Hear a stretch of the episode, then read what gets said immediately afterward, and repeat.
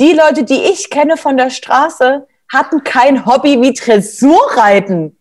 Also Lena, was gibt's heute? Alles zum Dschungelcamp zwanzig einundzwanzig. Till Adam. Sag, Lishas Kindheit, Mutter, Tante. Die Robens haben zweiten Frühling. Was zur Hölle ist bei Georgina und Kubi wieder los?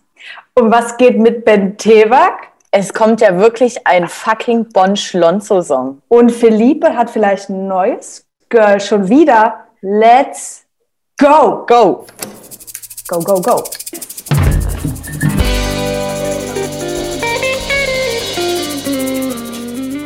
Liebe Leute, ich heiße euch herzlich willkommen zu Trashkurs Breaking Trash Folge dreiundvierzig. Lena und ich gucken uns wöchentlich an, was Z-Promis, Trash-T V-Teilnehmer und richtige Promis in Anführungszeichen so treiben, und diskutieren das hier für euch. Nebenbei täglich gibt es natürlich auch noch unsere Reality-T V-Zusammenfassungen der muah, besten deutschen Trash-T Vs. Wir starten mit dem Dschungelcamp. Wir haben ja schon gesagt, es wird wahrscheinlich in Wales stattfinden, in so einem Spukschloss. Corona kommt nochmal um die Ecke. Letzte Woche haben sich die Nachrichten dazu überschlagen. Erst kommt eine Mitteilung, eine offizielle Pressemitteilung von R T L. Dschungelcamp ist abgesagt. Halbe Stunde später bei Punkt zwölf. Nee, nee, es ist nur in Wales abgesagt. Wir finden eine Lösung in Deutschland. Geilo. Geht es dann wieder nach Bocholt oder so, wo sie Sommerhaus gedreht haben? Was? Stimmt, wir können gleich das gleiche Haus nehmen. Das ist ja nicht genug, ey. Ja, es werden da wohl jetzt vor vielen Problemen stehen, habe ich das Gefühl. Bachelor kommt, wird ja jetzt auch in Deutschland gedreht. Mit der ersten vermeintlichen Absage wurden auch schon noch mal ein, Teil, wurden ein paar Teilnehmer nochmal äh, geleakt. Also wie oh. zum Beispiel Harald Klöckler, der wohl reingehen sollte. Das kann Aber ich mir das gar ist nicht ja, vorstellen. Ja, und man weiß ja jetzt auch gar nichts. Ich meine, ich denke, dieses Mal ist es wirklich so, bis kurz vor knapp weißt du nicht, wer wirklich daran teilnimmt oder wer vielleicht doch vorher noch mal eine Woche flach liegt wegen Corona. Ja. Keine Ahnung. Es bleibt Weiter spannend. geht's. Kommen wir zu Till Adam aus einer deiner Lieblingsshows, nämlich das normale Temptation Island, genau. welches dieses Jahr lief. Meine Recherche hat ergeben, das wusste ich gar nicht. Er war zwanzig fünfzehn Kandidat bei der Bachelorette, komplett an mir vorbeigegangen. Und zwanzig achtzehn bei Love Island, vor zwei Jahren. Hä? Was war bestimmt mal so eine kurze Nachtzüglergranate, weil was anderes... Ich kann mir nicht vorstellen, der nach einem Tag schon wieder rausgehen musste. Hab den ja überhaupt nicht auf dem Schirm. Also ich hab den, aber der war... Nee, wird wohl so sein, weil er auch gesagt hat, oh, ich habe mich bei keinem Format selber angemeldet. Außer jetzt bei Bauer sucht Frau. Er wurde sonst immer angeschrieben und da er ja an die große Liebe glaubt und der eine Chance geben will, hat er immer zugesagt. Also Fame geil? Nein, nein. Ich will nur die große Liebe finden. Die News ist, Till nimmt bei Bauer sucht Frau teil. Allerdings hat man vorher, also wirklich ewig lange gemunkelt, da er nur eine Rose in seiner Bio auf Instagram drin hatte und dann so eine Kamera und Coming Soon. Jeder dachte schon, fuck, ist das jetzt etwa der neue Bachelor? Shoot me in the face. Ja, da können wir froh sein, dass es nur Bauer sucht Frau ist. Schade, dass unsere Lieblingszwillinge nicht mehr dran teilnehmen. Aber er will ja Biobäuerin Denise erobern. Und hast du ihre Haare gesehen? Das ist ein Balayage oder ein Ombre aus der Hölle. Das ist einfach ein Strich gemacht. Ja. Hier oben blond und ab hier ist jetzt braun. Leute, hier ist ein Foto. What the fuck? Also, nee. Und sie hat wohl selber schon gesagt, naja, er sieht zwar super geil aus, was ich auch nicht finde, aber okay. Aber ob das alles so stimmt, was er sagt, weiß ich nicht. Also Till schafft es einfach nicht und er muss raus aus dem Fernseher. Aus dem Fernseher, aus dem Fernsehformat. Aus dem Fernseher raus. Ja. Dann haben wir die Robens. Im Sommerhaus, wie soll man sagen, wirkten sie auch nicht wie die stabilste Beziehung, sondern nee. auch sehr toxisch. War kurz die Rede von Scheidung. Aber jetzt, Tessa, jetzt reden wir hier nicht mehr von Scheidung, sondern wir reden von einer zweiten Hochzeit. Denn Mensch. Im Dezember dürfen sie zehnjähriges Jubiläums feiern. Und dazu uh. schicke ich dir gerade mal, mal ein Bild rüber, wie die beiden Gott, ich weiß denn schon. vor zehn Jahren aussahen. Ach so, ich habe nur das erste gesehen. Ach du Scheiße. Und damit sie eben Weltklasse aussehen zum Zehnjährigen, unterlegen sich beiden gerade nochmal sämtlichen Beauty-Eingriffen. Bei Caro, die hat irgendwie sich acht Fäden einsetzen lassen, damit es hier nochmal so gestrafft wird, einmal so. Denn Falten kann sich ja gar nicht bewegen. Falten kann sie gar nicht leiten. Und vom Andreas, da kannst du auch nochmal auf dein Handy lunchen, habe ich dir auch ein Bild geschickt. Oh. Da werden wohl die Schlupflider nochmal wegoperiert. Zack, damit er nochmal einen richtig wachen Blick hat und nochmal ganz genau sieht, wen er dort jetzt zum zweiten Mal heiraten möchte. Ich mach so auf. Caro! Nein! Caro! Jetzt muss ich mal. So, richtig. Go for it. Weiter geht's. Lishas Mutter. Also generell Lisha. Was ist denn da los? Also da ist einiges los. Lisha hat ja in der letzten Folge nochmal betont, äh, sie kommen von, also sie und Lou kommen von der Straße aus Kreuzberg, ganz harte Kindheit, wurde nur verarscht und verlassen, inklusive von ihren Familienmitgliedern. Es gab auch, gibt wohl auch so ein YouTube-Video, wo sie über die Schwester so abgeht, wie die Schwester mhm. sie abzocken wollte oder, oder, oder, oder ihre Karriere versauen wollte. Und ihre Mutter spielt da wohl auch eine sehr große Rolle.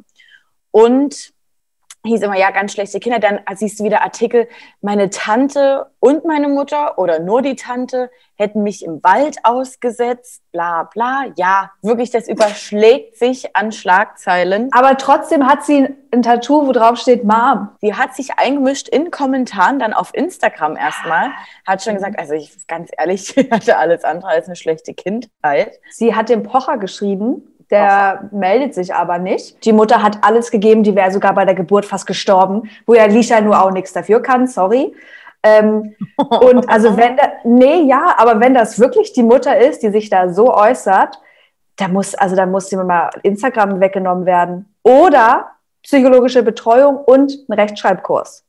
Würde ich beides mal anbieten. Vorgestern kam dann auch bei R T L Exklusiv, also Lisha hat es groß angeteasert, schaltet achtzehn Uhr ein, da erfahrt ihr ein großes Geheimnis, was jetzt in Zukunft kommt. Und ich dachte ja, sonst was, geil, wir erfahren hm. die erste Show. Nee, die beiden haben sich einen Fohlen gekauft für hundert fucking tausend Euro. Darin ist schon Training, Unterkunft, alles mit eingerechnet. Das, ist das soll News? Später ein Wettkampfpferd werden. Lisha sagt, also du, die Kohle kriegen wir auf jeden Fall rein. Mit dem Fohlen ist ein Weltklasse-Ding. Und droppt einfach mal, dass sie fünfzehn Jahre lang Dressurreiterin war. Und Tessa, What? keine Ahnung, die Leute, die ich kenne von der Straße, hatten kein Hobby wie Dressurreiten. Nee. Wie denn? Haben sie auch nochmal nur gedroppt, wie viel Geld sie mit... mit YouTube verdienen. Und die hunderttausend Euro können sie sich natürlich leisten für das Pferd. Sehr bescheiden. Nächstes ja. Thema. Mmh, Georgina oh. und Kubi. Wir hatten letzte Folge oder vor zwei Folgen, ich bin mir gerade nicht sicher, hatte Georgina eine zwei. Insta-Story gepostet, glaube ich auch. Mir geht's so schlecht, meine beste Freundin und Kubi haben mich betrogen, verarscht, verkauft. Raus aus meinem Leben, ich will euch nie wiedersehen. Und dann wird eine Story gepostet mit Team Kubi. Kubi ist wieder da. Da werden irgendwelche äh, Schlösser an die Hohenzollernbrücke gehangen mit wir sind für immer wieder in Love. Für immer wieder, ja. Also, also wie, also wirklich beide. Wie fertig sind denn beide Menschen dort oben in diesem Kopf? Also bei Georgina hinterfrage ich es ja schon nicht mehr. Aber er postet ein Bild mit seiner Ex-Freundin, Wiederfreundin und sagt endlich wieder happy und pünktlich zum Dreh zur Wiedersehensshow vom Sommerhaus. Sind sie wieder happy in love? Und ich glaube, langsam Georgina geht's wirklich nicht gut. Also da soll, nee. sollte man sie auch nicht reinhängen und so, klar. Aber das Doch, ist, da muss jetzt mal jemand ja dazwischen gehen. Doch, da gehört ein Schiedsrichter hin und der pfeift, der macht psch, psch, kann ich pfeifen. Mhm. Apfel, vier Sense.